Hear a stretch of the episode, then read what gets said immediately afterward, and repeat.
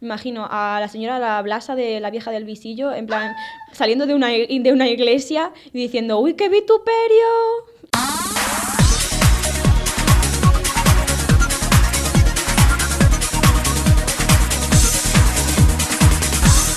No me tires de la lengua. Hola a todos y a todas, bienvenidos otra vez a No me tires de la lengua. Hoy estoy de conductora, como podéis ver, y me acompañan Didi. Yo, hola, bu- primero de todo, buenas. Y segundo, eh, he de decir que he desbloqueado un miedo a quedarme mm, en blanco a raíz del trauma que estoy desarrollando en las exposiciones de esta semana. Solo quería decirlo. Nos acompaña Kiara también. Hola, bueno, yo perdonad por esta voz un poco pocha que tengo, son las consecuencias de salir por Salamanca en diciembre como si estuviéramos en verano. Nos acompaña Elena. Hola, buenas. Bueno, yo sé, este podcast es de los pocos en los que estoy buena, 100%, pero sí que es verdad que siento el constipado como acechándome ahí y estoy un poco nerviosa. No pasa nada, mis niñas, aunque estéis medio malitas, tenéis una voz maravillosa a las tres. Y tenemos también, en, por último, pero no menos importante, en control a Miguel, moderando a las niñas de nuevo. Hola, bueno, yo mm, tengo muchas expectativas con este podcast y tengo la esperanza también de que no quede igual de intenso que el último que habéis grabado. Mucha suerte, chicas. Bueno, malo será. Algo que no va a suceder. Creo que se me ha olvidado presentarme a mí misma. No sé si he dicho que soy Oli. Estaba presentando a mis amigas, toda contenta, y se me ha olvidado decir que soy Oli, pero bueno, La audiencia, ¿quién será? yo soy Oli. Y bueno, antes de empezar, me gustaría preguntarle a Elena cuál es el significado de la palabra de la semana anterior, porque Miguel le ha dejado a ella el, el mando. Bueno, yo vengo aquí en calidad de Miguel, pero tranquilo, que no te voy a robar a Gonei ni voy a hacer nada. Y bueno, traigo la palabra que era bajido. No sé si os acordáis de lo que dijisteis eh, que creíais que significaba. No, la verdad que no. ¿Puede ser que yo dijese algo sobre un vaído? Bueno, eh, si no os acordáis, a la audiencia, volveros a escuchar el podcast anterior y así no dais visitas. y bueno, el significado es gemido o llanto de un recién nacido. ¡Oh, qué cosa Ah, más tierna! Pues yo creo que yo dije vajilla, o sea, Yo es sí, que no yo me acuerdo que qué dije dije. algo como un vaído. Sí, dije un vaído con evolución fonética. Sí, sí, sí. Bueno, creo algo. recordar. Pero imagínate que estás durmiendo con tu marido y el, el bebé suena por el inter- interlocutor y dice tu marido, madre mía, el pedazo bajío que ha pegado el niño por el, el cacharro pues ese. Gracias, Miguel, por traernos una palabra cada semana y ampliar nuestro vocabulario, porque nos estamos dando cuenta de que mm, Somos unas incultas. Así cuando tenga un bebé sabré cómo referirme a sus llantos. Dentro de muchos años. Bueno, De unos cuantos. A mí la verdad es que me sonaba a al mujío de una vaca. Elena y las vacas. o Elena sea, y las eh, vacas. Sí, lo extrapola todo. sí. Y bueno, yendo ya con el contenido de esta semana, que seguro que estáis deseando estrenar el año, porque no se nos olvida que está empezando el año. Llevábamos sin escucharnos desde el año pasado y yo tenía que hacer la broma. Y bueno, ya Miguel materia- en la pecera, eh, literalmente echándose las manos a la cabeza tras la broma de Oli. Me veo en obligación de intervenir. Oli, te voy a pegar un ladrillazo en toda la frente. Violencia. Yo lo siento, es que tengo que hacerla. Yo soy la típica persona que a todo lo que le dicen el 1 de enero contesta sí. Mi familia ya hay veces que yo creo que empieza a parecerle pesado, pero no me dicen nada porque me quieren mucho. Oli, ¿hace cuánto que te duchaste? Pues ya me he duchado este año. He de decir que acabo de imaginarme a Miguel con el sticker de ese que mando yo tanto del ladrillo. Uy, Yo yo, tanto. también. Yo también, yo también. Justo estaba pensando en eso. Lo pondremos en el teaser o en algún lado, por favor, que la gente lo tiene Sí, que ver. Sí, sí, sí, sí. Y bueno, ya ahora sí, entrando en materia, eh, vamos a hablar de la niñez. Como estamos aquí las niñas haciendo el podcast, pues vamos a hablar de nuestra infancia para empezar. Y vamos a hablar de qué nos gustaría que nos hubiesen dicho cuando éramos niñas. ¿Qué consejo o qué cosa nos hubiera gustado que nos dijeran cuando éramos niñas? ¿Quién quiere empezar? Bueno, a ver, yo eh, sinceramente creo que lo que me hu- hubiera gustado que me hubieran dicho em, es más consejos sobre sexo y sobre un sexo sano y real. No lo típico de poner el preservativo y ya. Me hubiera Sí. gustado que me hubieran dado mejores consejos y más realistas. Totalmente, que te hubieran explicado lo que hay. Estoy Sí, porque no explican nada, contigo. o sea, No. Sí, conocimiento del medio de sexto de primaria, y ya. Llegas ahí y te encuentras un mar enorme cuando te habías imaginado un riachuelo. O sea, Sí, y, y además es como muy complicado hablar con tus padres de, de eso a veces, ¿no? Eh, hay gente que no tiene la suerte de que sus padres sepan o quieran hablar de hecho con sus hijos. Entonces, yo sí que es verdad que tuve la suerte de que mis padres siempre me lo hablaron de una manera muy sana, Sí, obviamente. Y, pero hay gente que no, y entonces el sexo al final se convierte en un tabú para la gente y es, es muy Pero- triste. Aunque bueno, más que de niña, pues un poco más. Igual Sí. a los 13, 14, Claro, no, sí. no tanto de niña, que igual que no me iba a enterar de nada, pero... Sí, sí. no, pero sí que es verdad que por mucho que tus padres te lo intenten explicar, que yo considero que también tuve suerte en ese aspecto, considero que a veces tus padres no saben tampoco tanto. Sí. Y que, tío, por lo menos en mi cole dieron varias charlas, en mi instituto dieron varias charlas. Y yo salí de esas charlas sin tener ni idea de nada. El- en mi instituto solo dieron una charla y solo te contaban las enfermedades de transmisión sexual, cómo se ponía un preservativo y que te podías quedar embarazada. Y es como, ah, genial, pues tengo muchísimas ganas, no, se gracias. contó, no se contó nada porque mm, típico colegio religioso, ese tema eh, ni lo toques hasta que te cases. No, Entonces, en el claro, sí. no, venían cositas. las chicas de la Cruz Roja a enseñarnos, pero era mm, cuatro consejos súper inútiles, perdón por decirlo así, enfocados a sexo heterosexual dirigido a hombres, básicamente. Sí, además, a mí yo me acuerdo que el día de la charla de educación sexual que nos dieron, que nos llevaron al, al médico, fue un día súper traumático para mí, porque era todo enfocado al sexo heterosexual y era como que el sexo pues eh, lésbico, gay y tal no existía de ninguna manera y yo me sentí que salí y encima nos dieron un condón y era como, bueno, o sea, eso está guay, pero todo el mundo ve a todos los niños con el condón haciendo globos, Sí. era como, bueno, ¿sabes? Pero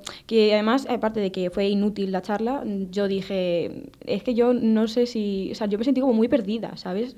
Es- Sí, totalmente. sí. Sales más confuso de lo que entras. la Sí, sí, porque digo, bueno, vale, y, y las personas LGTB, ¿cómo, ¿cómo lo hacen? ¿Cómo se pueden proteger también? Eso no lo enseñan en ningún lado. Yo recuerdo que fue como súper incómodo, tipo, Dios, que se acabe ya esta charla, en plan, me Sí. está dando muchísima vergüenza estar aquí. Además se miraba a todo el mundo como diciendo, uff, Y cuando decían, en plan, ¿alguien tiene alguna pregunta? Y era como, lógicamente no. silencio. O sea, tengo Cri, bastantes, cri, pero no te las voy a hacer a ti. Ya ves. Y además la médica que da la charla creo que es la primera que no quiere estar allí. Sí.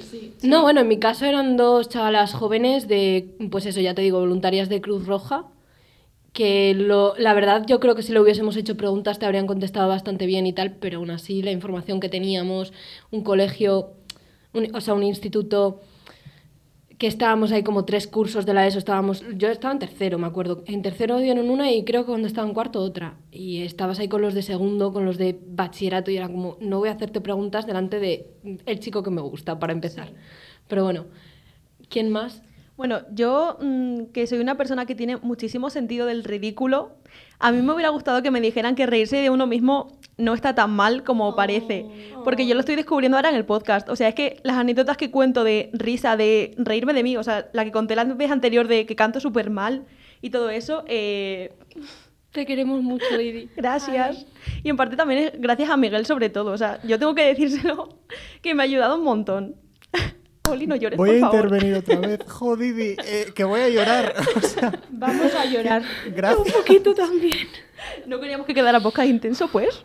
No, a ver, está saliendo bastante poco intenso. no quería y fuiste tú encima, eres tú la que lo ha inaugurado.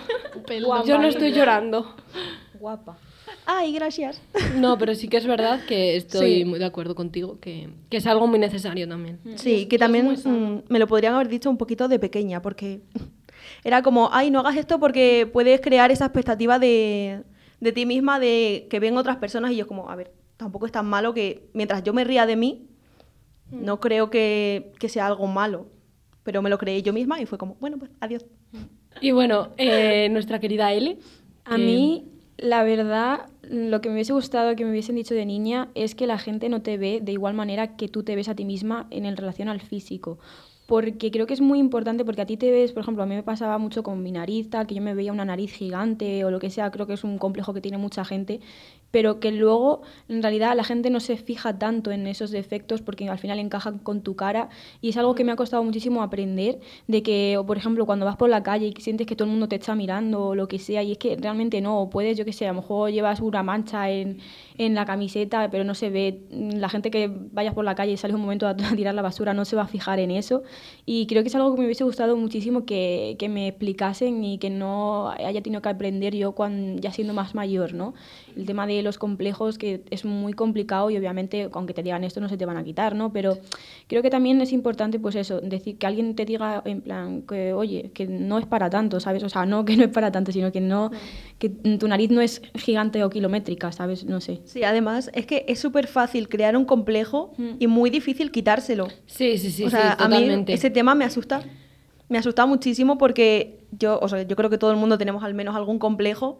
Sí. Y es que te acuerdas de la manera en la que se te creó ese complejo y tú dices, si es que es una tontería. Y igual Pero- un día una persona te hace un comentario súper inocente y eso desemboca en que estés años pensando Sí, en... sí. Sí, sí. Además Sí. de cualquier cosa, o sea, del físico, de la ropa que llevas, de cómo tienes el pelo, de cómo te lo tiñes, de cómo tratas a otras personas. O sea, a mí mm, es algo que me he parado a pensarlo y he dicho, eh, igual la gente tendría que tener un poco más de cuidado con lo que dice. Sí, deberíamos de, de intentar pensar en esto a veces más. Sí. Y en realidad, si te paras a pensar en los complejos que tienes, eh, yo, por ejemplo, cuando pasé ya mi transición hace unos años de pensar, eh, o sea, de cuando empecé a desarrollar más autoestima y a sentirme bien y querida, fue como, o sea, querida por mí misma, fue como pararme a analizar qué complejos tenía yo y cuáles me había impuesto la sociedad o el entorno en el que me había desarrollado y las relaciones tóxicas que había tenido con amigos, con parejas y demás. Y, y es como, uh, Y en relación a esto, eh, yo pienso que el cuerpo es algo que, sobre todo a las chicas, porque es algo cultural, eh, nos marca mucho nuestra forma de relacionarnos. O sea, Sí. que a mí me hubiese gustado saber mucho más joven cosas que sé hoy en día sobre mi cuerpo y que no mucho tienes más que tener... somos jóvenes. Bueno, mucho más niña, quiero decir. Eh, sí, es verdad, eso es una persona mayor y madura y no lo soy. Pero que me hubiese gustado saber más de niña, cosas que sé hoy sobre mi cuerpo y que no tengo que encajar en X talla o no tengo que encajar en X modelo de cuerpo para sentirme querida, para que alguien me quiera o para llegar a algo. O sea, porque creces, muchas veces crecemos, me incluyo, pensando que necesitamos tener un cuerpo concreto y que necesitamos tener, encajar en X talla para, para ser felices y no se puede. Y a veces no se puede y no pasa nada y, y, y ya está, y no tiene que influir en tu vida. Y hay muchas veces que lo pensamos y que no sabes hasta qué punto a otra persona le puede estar costando tener el cuerpo que tiene para que alguien llegue y le haga un comentario. Y en relación a eso, me, me gustaría haber crecido pensando que mm, puedo no ser perfecta y no pasa nada. Sí. También es verdad, en relación a lo que dice Oli, es que a las mujeres se nos cataloga mucho por nuestro físico desde que somos crías. Entonces es como que además eso te, te condiciona luego a la hora de crecer y desarrollarte, como tú has dicho, ¿no? Pero es que también, yo también lo que también decía era que, por ejemplo, a mí me ha pasado que yo decía, es que tengo una nariz kilométrica, todo el mundo me catalogaba como una persona que tiene una, una nariz súper gigante, no sé qué. Pero luego a otras personas, a otras relaciones más sanas, yo le he dicho, es que yo tengo un complejo increíble con mi nariz. Y, me- y se han quedado mirándome como súper, ¿qué? O sea, tu nariz. Si es Mm. normal, es, va con tu cara. Claro. O sea, porque es que al final es eso, que no te explican, o sea, tú ves un montón de fotos de narices perfectas, de cómo tienes que ser, tal, no sé qué, y es que al final no se trata de tener algo perfecto, sino de algo que vaya contigo. Sí, esto es súper sí. importante y a mí alguien me lo dijo también que yo también tengo mucho complejo con mi nariz. Alguien me dijo es que te pega mucho con tu cara.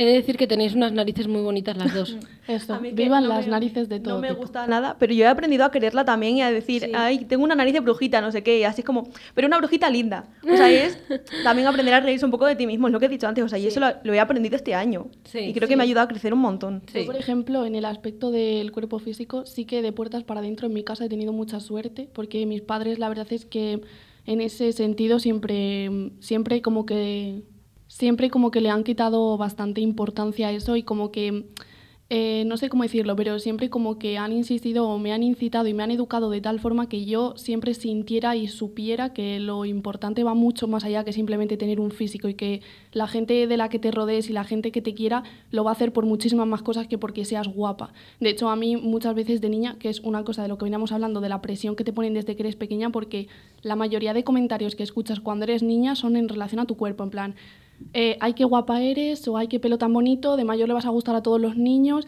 y este tipo de comentarios, aunque a, a mí me los hacían y demás, como que mis padres siempre estaban ahí para decir, sí eres guapa, pero hay muchas cosas más allá de eso, y Sí. lo que te llene en la vida va a ir mucho más allá de que tengas un físico bonito o no. Y mira, a mí todavía hace menos de un mes, que tengo ya 21 años, me hicieron el comentario de, pero bueno, si con lo guapa que eres, ¿cómo no vas a tener novio? Ya es que los escuchamos Punto durante toda la vida. Fuera. No tengo por qué querer tener un novio. Punto número dos. Joder, si solo tengo un novio porque soy guapa, igual me debería de plantear Sí, cosas. yo quiero hace novio, poco, Chavalotes, mm, al medio. hace poco escuché eh, a Nati Peluso en, en una entrevista que decía eh, hay que ser más lindo de aquí, Sí, de la sí, sí, cabeza. sí, sí. Y tiene toda la razón, o sea, Sí, y es eso, es que alguien que te quiera y yo pienso, o sea, en las relaciones que tengo ahora de amigos, demás, es como, vamos a ver, mm, la gente que está conmigo eh, creo que no está conmigo porque sea guapa, o sea, Claro, eso es algo claro. que evidentemente con un novio es una parte que le va a gustar, que le va a atraer y es una parte muy importante a tener en cuenta, obviamente, dentro de una relación sexoafectiva porque la atracción física es fundamental para que estés con alguien. Pero va muchísimo más allá de eso y que una relación te dure mm, va mucho más allá de que tengas un cuerpo mejor o peor, porque independientemente de cómo sea tu cuerpo, no hay cuerpos ni mejores ni peores. A una persona le vas a gustar y si le gustas le vas a gustar con todo, incluso con pequeños defectos, porque honestamente a mí la gente que es súper perfecta me da un poco de mal rollo, tengo que decirlo. O sea, no, ¿por qué no tienes ningún defecto en la cara? En plan, ¿por qué todo tu cuerpo y toda tu cara es perfecta y estás ultra operado, ultra operada? No sé, escondes algo. Sé que tienes a tu abuela en la nevera o algo así, lo sé. Lo sé y lo presiento. Bueno, no me yo, fío. eh, No. También ha- hay que decir que hay personas que son así por naturaleza, mm, Sí. de verdad, Y no los elegidos de, mm, De quien Dios. sea. No, pero también es verdad que la atracción es algo muy relativo y que no a todos nos gusta la lo mismo. belleza, la belleza Sí, es muy subjetiva. Sí, ¿no? Y además, que a ver, que ya te digo que ser guapo y tal tampoco es tampoco pasa nada, pero incluso las personas que tú ves que son guapísimas, que tal, tienen también mil y un complejos, ¿no? Sí. O sea, no quita que a lo mejor tú sigas unos cánones de la sociedad para que tú no tengas 20 complejos, porque es que al final da igual lo guapo que seas, nunca vas a como a llegar a ser perfecto porque siempre te van a pedir más y más y más y más.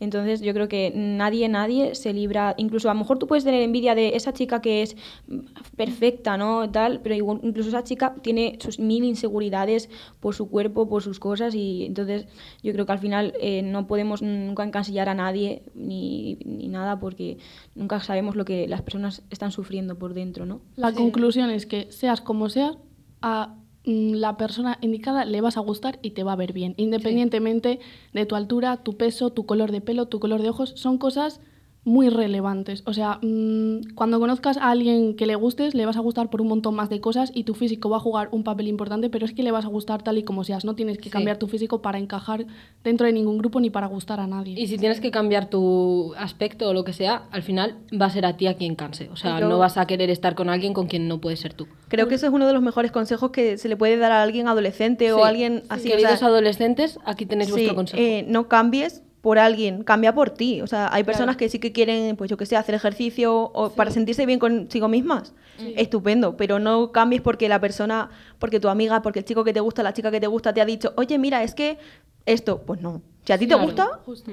te quedas con ello. Cultivad otras cosas, que es mucho más importante y que luego aporta más. O sea, alguien que, que pueda tener una conversación, que te lo pases bien con esa persona, esas cosas luego resultan mucho más atractivas que el hecho de que tengas un cuerpo perfecto. Sí, y todo esto también juega un papel las expectativas que tenemos de nosotros mismos.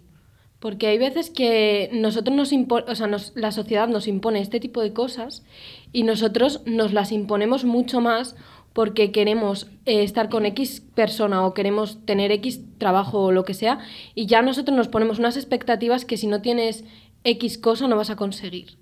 Y en relación con esto, me gustaría hablar también de las expectativas que teníamos cuando éramos niñas. Y bueno, eh, ¿quién empieza? Si queréis empiezo yo y voy a empezar diciendo eh, que, bueno, mi mayor expectativa era que a los 18 iba a estar casada con un hombre y con dos únicos requisitos, que no bebiera y que no fumase. Ya está. y esto lo tengo tal cual apuntado en mi diario, por alguna extraña razón, no lo sé. Kiara, Ken. Hacemos una rememoración a todos esos diarios que tuvimos de pequeñas. Eh, o sea, eh, yo sigo teniendo, yo nunca he dejado de tener diario. No, ¿eh? no, digo de pequeñas porque escribíamos unas cosas que tú Ah. las lees ahora y dices, No, no, ya "What the ves. fuck?". O sea, no, un diario Ah, me parece contaba- una, una manera súper práctica de, de desahogarte. De Yo utilizaba mi diario para contar lo que pasaba en las telenovelas que veía. Nadie, Oli, Yo, telenovela. para hablar de la vecina que me gustaba, pero sin saber que me gustaba. Y a veces decía, "Ay, hoy he visto a mm, X persona, mm, bueno, no voy a decir nombres por si acaso, a X pasar por la, regando sus, sus plantas y estaba muy guapa y creo que a lo mejor si dejase a su marido...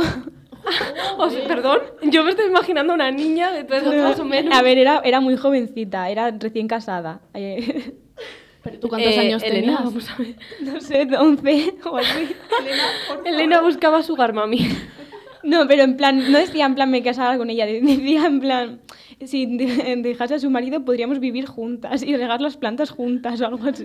Elena, yo no te voy a juzgar. Entiendo que a veces el amor no tiene edad. No, no, sí la tiene, en ese caso sí. Sí tiene Sí, edad ver, y cuidado. concretamente en la franja que va de los 11 a los 20 tiene una edad muy concreta. Eh, por favor, otro consejo.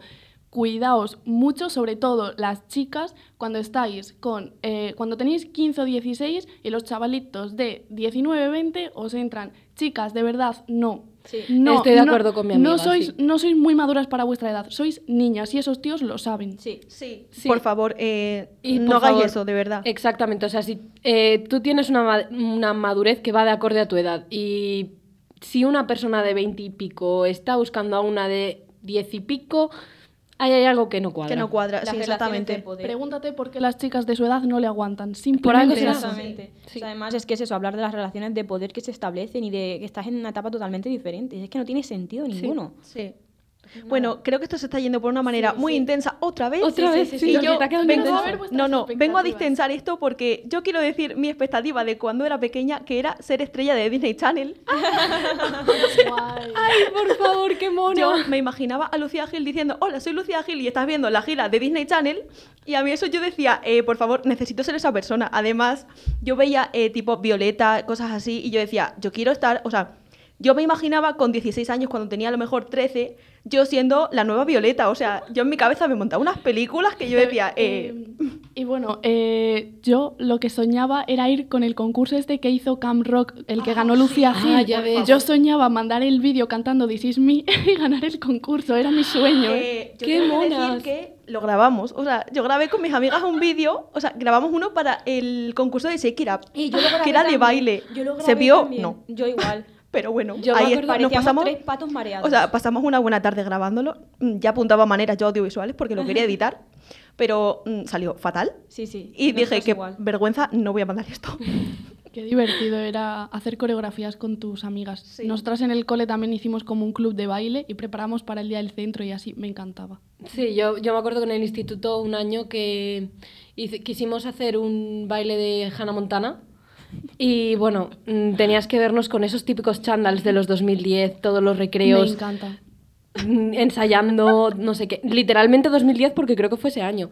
Y ese año no salió bien y no lo pudimos hacer, entonces al año siguiente ensayamos algo más relajadito, que era un baile de danza del vientre. A facelito.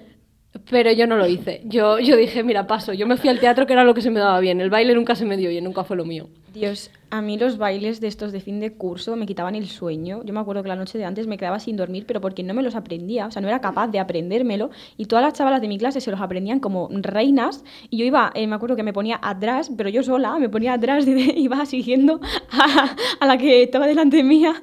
Y, vamos, me perdía muchísimo. Y mi madre, que bien lo pasaba- has hecho, cariño. Yo, en plan, sí parece que soy un pato mareado. Las madres y sus cosas. Me pasaba con esos bailes que eh, las típicas que a lo mejor de clase que iban a, a baile te enseñaban una coreografía o iban poniendo pasos tal. Yo Sí. no me los aprendía porque era una negada para las coreografías.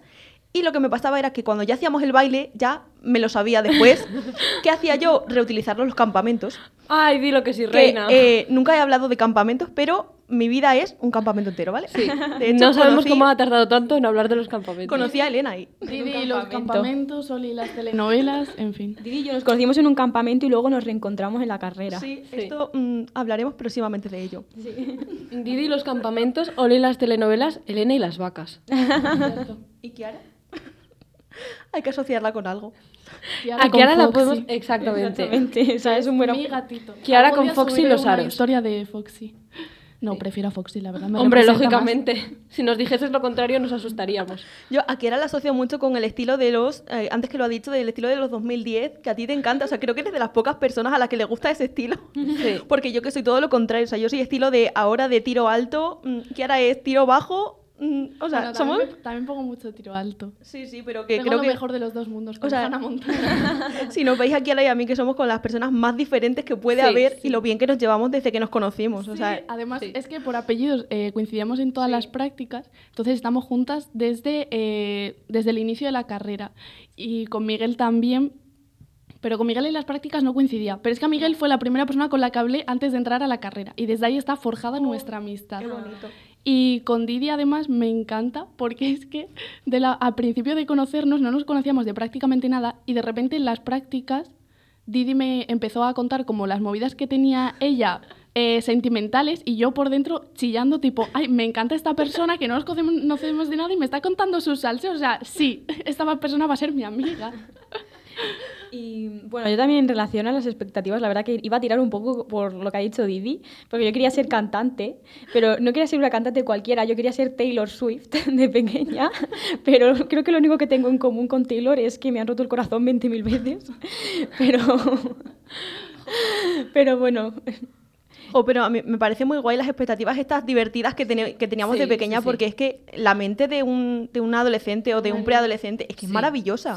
O sea, te pasan muchas movidas, pero es maravillosa. Yo de niña quería ser eh, o fotógrafa o peluquera o diseñadora mm, de vestuario. ¿Cómo se llama eso? De moda. De diseñadora de Sí, moda, eso, yo que no me lo salía. mucho tiempo. Yo y, tengo- y pintó fatal. Y yo hacía ahí unos. Me hacía ahí unos dibujos pochísimos y yo tan contenta. Pero sí, y luego además también era. O sea, yo creo que a mis padres no les pilla de sorpresa que está haciendo esta carrera. Porque también de pequeña me acuerdo que. Mis padres se compraron una cámara mejor y me dieron su antigua cámara de vídeo. Y me acuerdo que grababa un programa, que era mi programa de radio. Yo era la presentadora, también era todas las canciones que sonaban, porque era una emisora musical, era todas las canciones que sonaban. Y luego también era el público que a veces hacían entrevistas al público, ¿no? En plan, ¿qué piensas de esta canción? También era esas personas. Kiara y el inventó- periodista enviado. Kiara inventó, envi- perdón, perdón. Kiara inventó el multitasking. Y, y yo también lo que iba a decir es que mi carrera, sí, bueno, carrera no, porque no es carrera, pero mi trabajo soñado durante como dos años de mi infancia era ser tomatera. Bueno, ¿Sabes qué es lo peor? Que no me sorprende. O sea, es algo que le pega muchísimo a porque, Elena. Porque era como, me gustaba, o sea, el tomate me gustaba, pero era como porque era rojo. Y no sé, me, me- no sé, era nunca como que nos me- habías contado esto, Elena. No. No. No. Es la primera. De hecho, hemos hablado muchas veces de estos temas y nunca nos lo habías dicho. Buah, pues Yo mi estoy madre viviendo siempre, mi sueño ahora mismo en mi siempre me lo recuerda, en plan, ¿te acuerdas cuando quería ser tomatera? Y yo en plan, no, me, no hablemos de eso, por favor. También tuve una época que quería ser payasa y tenía un disfraz de payaso, literalmente, pero... Yo recuerdo que a, a temprana edad tenía mi vida planeada. O sea, yo sabía que iba a ir a la universidad para ser actriz. Yo iba a ser actriz, o sea, siempre tuve claro que quería ser actriz. Bueno, se torció. Se torció cuando pensé que no podía ser actriz, pero hasta que pensé que no podía... O sea, yo lo que quise ser siempre fue actriz, pero cuando ya pensé, pues igual no es muy realista, pues ya empecé a pensar en ser monja y esas cosas. Pero- que lo digo en serio, yo quería ser monja. y luego quise ser, pues, quise estudiar filología y demás, pero que yo quería ser, quería ser actriz y además quería ir a la universidad, a los 23 años salías de la universidad, ya iba a ser una actriz famosa, me casaba y a los 25 tenía hijos, me daba un descanso de dos años en lo que los niños crecían un poco y ya luego volví a ser actriz mientras era madre trabajadora. Dios y mi mío. marido era un- una persona trabajadora también, en plan. La vida planeada que tenía Oli, o sea, esto... ¿puedo preguntar con cuántos años te lo imaginabas? Pues desde que entré al colegio hasta que entré al instituto. O sea, con seis años.